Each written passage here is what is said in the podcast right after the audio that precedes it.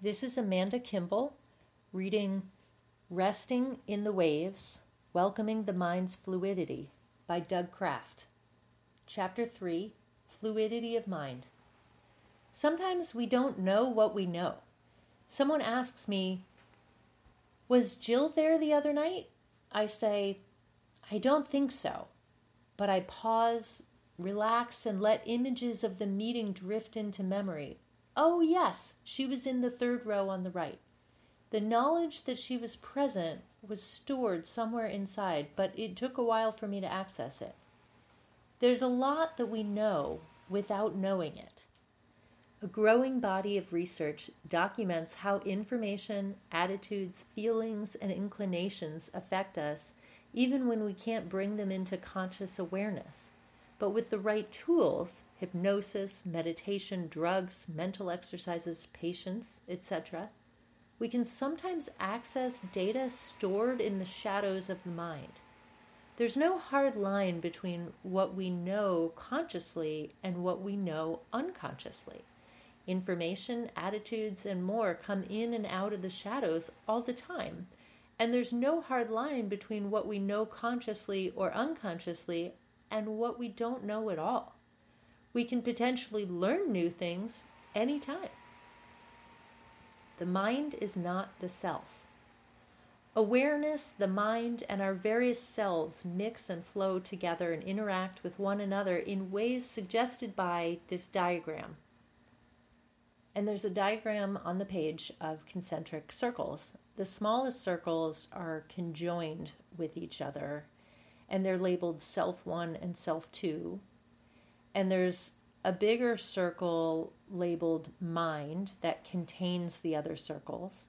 And then there's a circle that is bigger still, labeled awareness, that contains each of the other circles. And importantly, all of these circles are drawn with dotted lines rather than solid lines. I use the term awareness to refer to all that we know consciously and unconsciously, explicitly and implicitly, knowingly and unknowingly. It's a vast landscape that extends beyond the horizons of the mind. I use the term mind to refer to what we know or remember consciously. At first, Jill was in my hidden awareness, but not in my mind. After reflecting, she came to mind as being at the meeting. The boundaries of the mind are quite fluid. What we know can expand and contract. I use the term self to refer to the small subset of the mind which we currently identify with and through which we perceive. One of the reasons various selves can be so fluid is that each draws a small sampling from the mind, and the mind draws from the vast field of awareness. The self that sings a silly song to a child draws on a different set of memories, attitudes, feelings, and inclinations than the self that balances the checkbook. The self that argues politics draws on a different set of factors than the self that comforts a friend. Some of the selves may mingle and overlap, but they aren't the same. In this chapter, we step back from the small fluid self and look at the larger phenomena of the mind and its fluidity. The mind is not the brain. The brain has what the philosopher Alfred North Whitehead calls simple location. We can find it in objective three-dimensional space and time. We can point to where our brain sits inside our skull. But the mind doesn't have simple location. Thoughts, worries, inspirations, and images are real, but we can't point to where they are.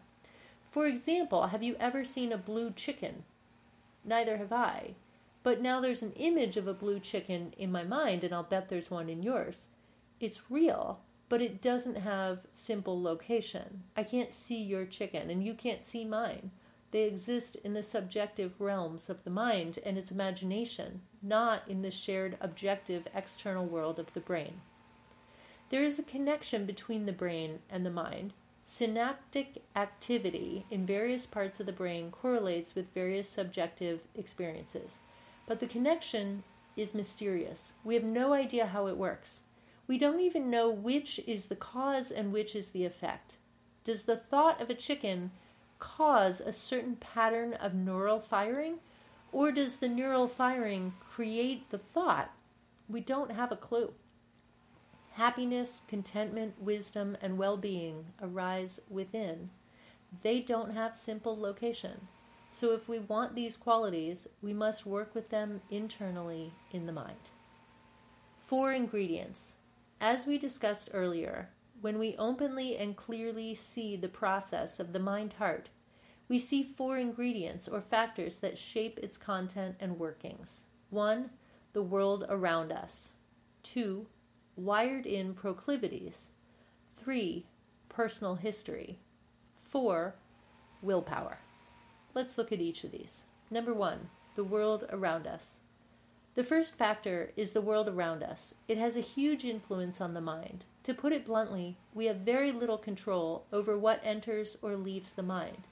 We may like to think we're in charge, but we aren't. We have a little influence, but not much effective power. For example, don't think about that blue chicken. Put it out of your mind. Try a little harder. The harder you try to get rid of it, the more vivid it becomes. Where did the bird come from? It came from me. More precisely, when you read my words, blue chicken, it showed up uninvited in your mind. Now it's like the man who came to dinner. You can't march it out the door and throw it out. There are 2 strategies for getting rid of the chicken. One is to concentrate on something else, perhaps a green gopher. If you zero in hard enough, one pointed focus will push the chicken away. But it takes a lot of effort and may leave you tired and irritable. I practiced one point in concentration on the breath for 25 years. Sometimes the strain left me irritable. If someone broke my concentration, I didn't like it. Another strategy to get rid of the chicken is to just let it be, without making a big deal of it. Relax with it in a friendly way. In a while, the chicken may fade. But whatever the case, the amiable attitude allows the mind to ease up, open, and feel better, whether the chicken stays or goes. The lesson of the blue chicken is that we don't have much control over the mind, but with a welcoming attitude, we have some influence. We can thank Mother Nature for minds we cannot control. Consider 2 pre-human ancestors strolling through the primordial forest several million years ago. They spotted a saber-toothed tiger in the distance. The sight was upsetting. One of them had the ability to put the disturbing thought out of his mind. He focused on the sunny sky and the food they were looking for. The other was paranoid. In his distress, he couldn't stop thinking about the tiger. Which one's DNA do you think we inherited? The first lived a short, happy life and was eaten before he or she reproduced. The second had a long life mixed with pleasure, pain, and many children. We are his, her descendants. Evolution bred into us minds that reflect the world around us, whether we like it or not. If our minds misrepresent the world, we're like bats flying without sonar. We aren't always thankful for minds we can't control. The cultural stereotype proclaims the value of independence. We want to be the captain of our ship. But as captain, we actually only have a little influence. We can set the sails and turn the rudder. But the nature of the ship, the ocean, the winds, and the weather have a greater effect. And quietly, we have derogatory words for people who ignore their surroundings. Out of touch, narcissistic, not grounded in reality, crazy, self-centered, lost in their own world, and so on. If we are lost in our inner subjective experience, we are less likely to survive and reproduce. So we've been bred to be affected by what goes on around us. The world out there has a strong impact on the flux and flow in here. Sometimes the impact is wholesome, sometimes not so much. Suggested exercise. When a sensation, for example, the sound of a bird or a car, enters your meditation, how often do you get absorbed in the perception? How often do you push it away? How often do you just observe? Though the forces of evolution gave us responsive minds, they also gave us many biased mind. Number 2, wired-in proclivities. To support our survival and reproduction, our minds need not perceive with total accuracy. It can be an advantage to exaggerate some impressions and ignore others. Some distortions may be upsetting, but if they don't interfere with survival or reproduction, evolution doesn't care, because our genes get passed along anyway. In other words, as the mind maps reality, the map may be distorted. We have no control over these biologically based biases. They happen and vary from one person to another, but if we understand distortions as distortions, we needn't be fooled by them. The most obvious distortions and omissions are the result of limitations in our sensory equipment. For example, bats emit high-frequency squeaks which bounce off objects around them. Their sensitive ears use these echoes to map the vicinity. They can track and catch a flying mosquito. I can distinguish the difference between the acoustics of my garage, a room of stuffed furniture, and an ocean bluff, but track and catch a mosquito in the dark, I am comparatively deaf. My cat has great long-distance vision, but like most cats, she's far-sighted. Close objects appear blurry. However, her sense of smell is vastly more acute than mine. When she enters a new yard or room, she carefully sniffs to create a map based on odors.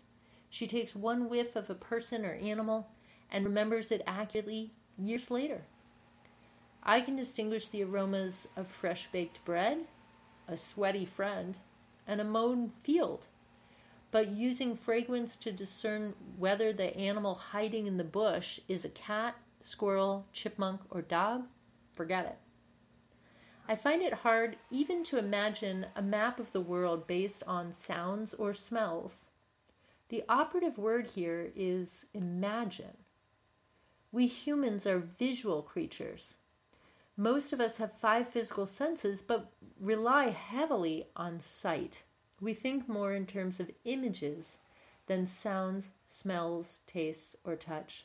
From miles away, I can easily see the difference between a seagull, a hawk, an airplane, and a blimp. We like to think our visual maps are complete, but in truth, they include only a tiny spectrum of reality. We translate this selective sensory information into thoughts that represent the world. These maps are sparse representations. Other distortions are not based on sensory information, but on the perception of threats, enticement, or confusion. These give rise to liking, disliking, and ignorance. Let's look at these proclivities. Threats. As we create thought maps, we distill and distort them further. If something is perceived as a threat, the mind highlights it. The threat may be physical, social, or emotional. Rather than using a red highlighting pen, the mind uses attention-grabbing emotions, fear, anger, disliking, or other aversive qualities. This is not something we can control. If something could potentially be a threat, uncomfortable emotions will arise automatically. They just happen. For example, I was in the kitchen musing about something when my hand brushed against a hot grill on the stove. Instantly, the musings evaporated as awareness honed in on my throbbing finger. The shift from daydream to injury was instantaneous. I didn't reflect, maybe I'll come back to these musings later. For now, I think I'll see what's going on with that burning sensation. Rather, attention shifted immediately and reflexively. Burns, cuts, bumps, bruises, or anything that threatens the integrity of the body grabs our attention by highlighting it with negative emotions. The evolutionary advantages of these wired-in reactions are obvious. They're rare neurological disorders in which people don't feel pain. Their instinct to avoid injury is stunted. They don't do very well in the world. When asked, why do we suffer? The Burmese meditation master Sayadaw Tejaniya quipped, "We need the motivation." The threat can be physical or social. We are creatures who rely on others. The visual cliff experiment illustrates how deeply social instincts are bred into us. And there is a picture of a table with a checkered tablecloth and a baby crawling on the table and leaning over the edge. Researchers built a table with a big hole in the middle. They covered the table and the hole with plexiglass. Then they placed a baby on the plexiglass and let him crawl around. When he came to the hole, he faced a paradox. Visually, the hole looked like a cliff. He was about to tumble off. But tactilely, it felt solid. The scientists wanted to know how the baby would deal with the ambiguity. All the infants solved the problem the same way. They looked for their mothers. If the mother looked upset, the baby backed away from the apparent danger. If the mother was calm, the baby crawled over the visual hole. This social instinct has an obvious evolutionary advantage. Intelligent creatures require a more complex brain, and a complex brain requires a long time to mature. Simpler creatures, such as bees, are born as adults. But intelligent animals require years for their neurology to fully develop. As a result, during infancy and childhood, we are relatively helpless. The strong social instinct to look to others for cues is one way to manage. Even more important, parents have strong wired-in instincts to look out for their children. Without these social instincts, the parents' DNA in their kids would die out before it reproduced. Anything that disrupts our social bonds can signal threat and trigger aversive emotions that grab our attention. Even the look of disapproval in the eyes of a friend can set off our inner alarm. Enticements. If there are no discernible physical or social threats, aversive emotions may remain quiescent. Our inner alarm is quiet. However, if something around us can support our health or reproduction or neural system highlights it with attraction, liking, or other pleasant feelings.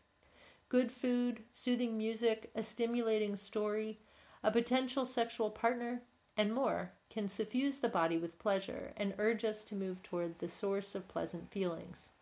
Neuroscientists find that we are 4 times more sensitive to threat and pain than to enticements and pleasure. When our distant ancestors had to choose between running from a giant wolf or reaching for a piece of fruit, those who ran away survived better than those who grabbed the food and ignored the predator. So fear and aversion have a stronger impact than attraction and liking. Threats and enticements, dangers and attractions, are the most obvious distortions. There are many subtler biases that have served evolutionary purposes too. Anytime there is distortion in our perception, there is some tensing or tightening behind it. Confusion. If there are no obvious sources of threat or nurturance, but something is ambiguous, the mind highlights it with curiosity, confusion, or tentativeness. These encourage us to look more closely. Liking, disliking, and ignorance. In Buddhism, these 3 kinds of distortions are called hatred, greed, and delusion, or liking, disliking, and ignorance. They're deeply automated. That is why it's so hard to not think about a blue chicken. Trying to get rid of the chicken is an aversive action, which tells the mind there's a threat. The threat draws attention to the chicken, even if this is not our conscious intent. And if we find this frustrating, that is more threat. But if we relax and let the thought be there, the inner alarm quiets down. In time, the mind loses interest and the thought fades. Notice that turning the alarm off is not the same as ignoring the signal. Seeing a man running toward me with a big stick sets off a threat alarm. If I try to ignore the alarm, it doesn't work. If I look more closely and see that he is smiling and the stick is just a baton from a relay race, I realize my fear is a distortion. I can relax, and the alarm quiets. It is wise to pay attention to alarm signals, not just to the situation, but to the signal itself and what is causing it. If it points to a real threat, for example, I left the stove on, then we can deal with it. But if it's a false alarm, we will see the distortion as distortion. That allows the mind to relax. In the text, the Buddha describes the source of suffering in the second noble truth, the Pali word tanha, a subtle or obvious tightening of the body, emotions, or mind. If we can relax that tension, the distortion dies down.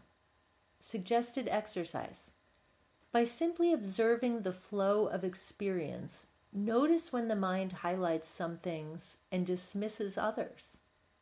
As you notice the emphasis, does the tension in it soften by itself? If not, see what happens when you intentionally relax. Cognitive bias. So far, we've looked at distortions based on sensory limitations and on distortions from the big three wired-in signals, aversion, attraction, and confusion, but there are many smaller cognitive biases. For example, we tend to trust the opinion of someone we like more than someone we dislike. We tend to believe mass media has a stronger effect on others than it does on us. We tend to believe we can discern other people's motivations better than they can discern ours. We tend to give more credence to information that supports our views than to information that undermines our opinions. There are hundreds of cognitive biases that have been researched and documented. We cannot remove many biases and distortions. They are wired in. However, if we are aware of the bias, we can adjust appropriately. We can recognize that our perception is slanted and not be taken in by it. We can't avoid bias, but we don't have to be fooled by it. And with practice, the biases may weaken too. Suggested exercise. Which proclivities, impersonal reactions in your mind, are difficult to notice as they arise? Which ones are easy? Which ones seem personal? Which are impersonal? Number 3. Personal history. There are other distortions that are not as deeply wired in, but are nonetheless powerful. These arise out of our personal history. I grew up in a family where there was little abuse, but some emotional abandonment. It shaped my system. Today, my responses to an abusive remark tend to be well measured and with little distortion. But my responses to an emotional abandonment can be exaggerated. Despite years of therapy, meditation, and reflection, it's still easy for me to feel left behind or ignored. However, today I find it easier to recognize these reactions without getting carried away. It's easier to see the biases as biases and not be taken in by them. I still feel them, but I take them less personally. They have subsided, but the flavor lingers. There are entire libraries on personal psychology and the myriad ways life experience can alter our perceptions and motivations. For the purpose of this writing, I'll just mention that being aware of these forces and seeing them realistically is important to spiritual freedom. We may never unwind them completely, but by understanding and respecting their nature, processes, and effects, we are less taken in by cognitive distortions. Cultivating this clarity is part of living a mature spiritual life. Suggested exercise. What in your personal history may distort how you perceive the present? What are some of the distortions? How can you deal with them wisely? Number 4, willpower. It is difficult to overestimate the effects on our minds of the world around us, wired-in proclivities, and personal history. These forces are mostly beyond our control, but we are not completely bound by them. This brings us to the fourth ingredient of the mind, willpower. Willpower can lift us beyond the constraints of environment, biology, and life experience. Western cultures put great emphasis on will, but it is puny compared to the first three ingredients. Empirical research suggests that will operates like a muscle. If we use it heavily over a short period of time, it tires and weakens. If we use it modestly over a long period of time, it's stronger. For example, most diets require some effort. If I'm surrounded by family and friends who are on the same diet or are supportive of my dietary aspirations, it's easier for me to stay with it. However, if I visit relatives for the holidays who are drinking, eating rich foods, and consuming sweets, it takes more effort for me to stick with my program. There's a greater likelihood that my willpower will be used up, and I'll start eating foods that are less healthy. Will is a precious resource that is best used humbly, wisely, strategically, and patiently. Many of the Buddha's teachings and practices, from dependent origination to agenda-less awareness, to the benefits of supportive community, rely implicitly or explicitly on conservation of effort. The Buddha never suggested we use will as a blunt force instrument to force ourselves to learn one way or another. Rather, will is used sparingly and intelligently. There are many practical implications for conservation of effort that we'll explore in later chapters. Suggested exercise. How much willpower do you use in meditation? When is this unwholesome and generating more distractions? When is it wholesome and contributing to peace and clarity? When is it both? Increasing fluidity. As the mind relaxes and becomes more perceptive, experiences of both the self and the mind become fluid. Part of what makes for a healthy mind and a healthy self is fluidity of awareness, the capacity to adapt easily to changing circumstances.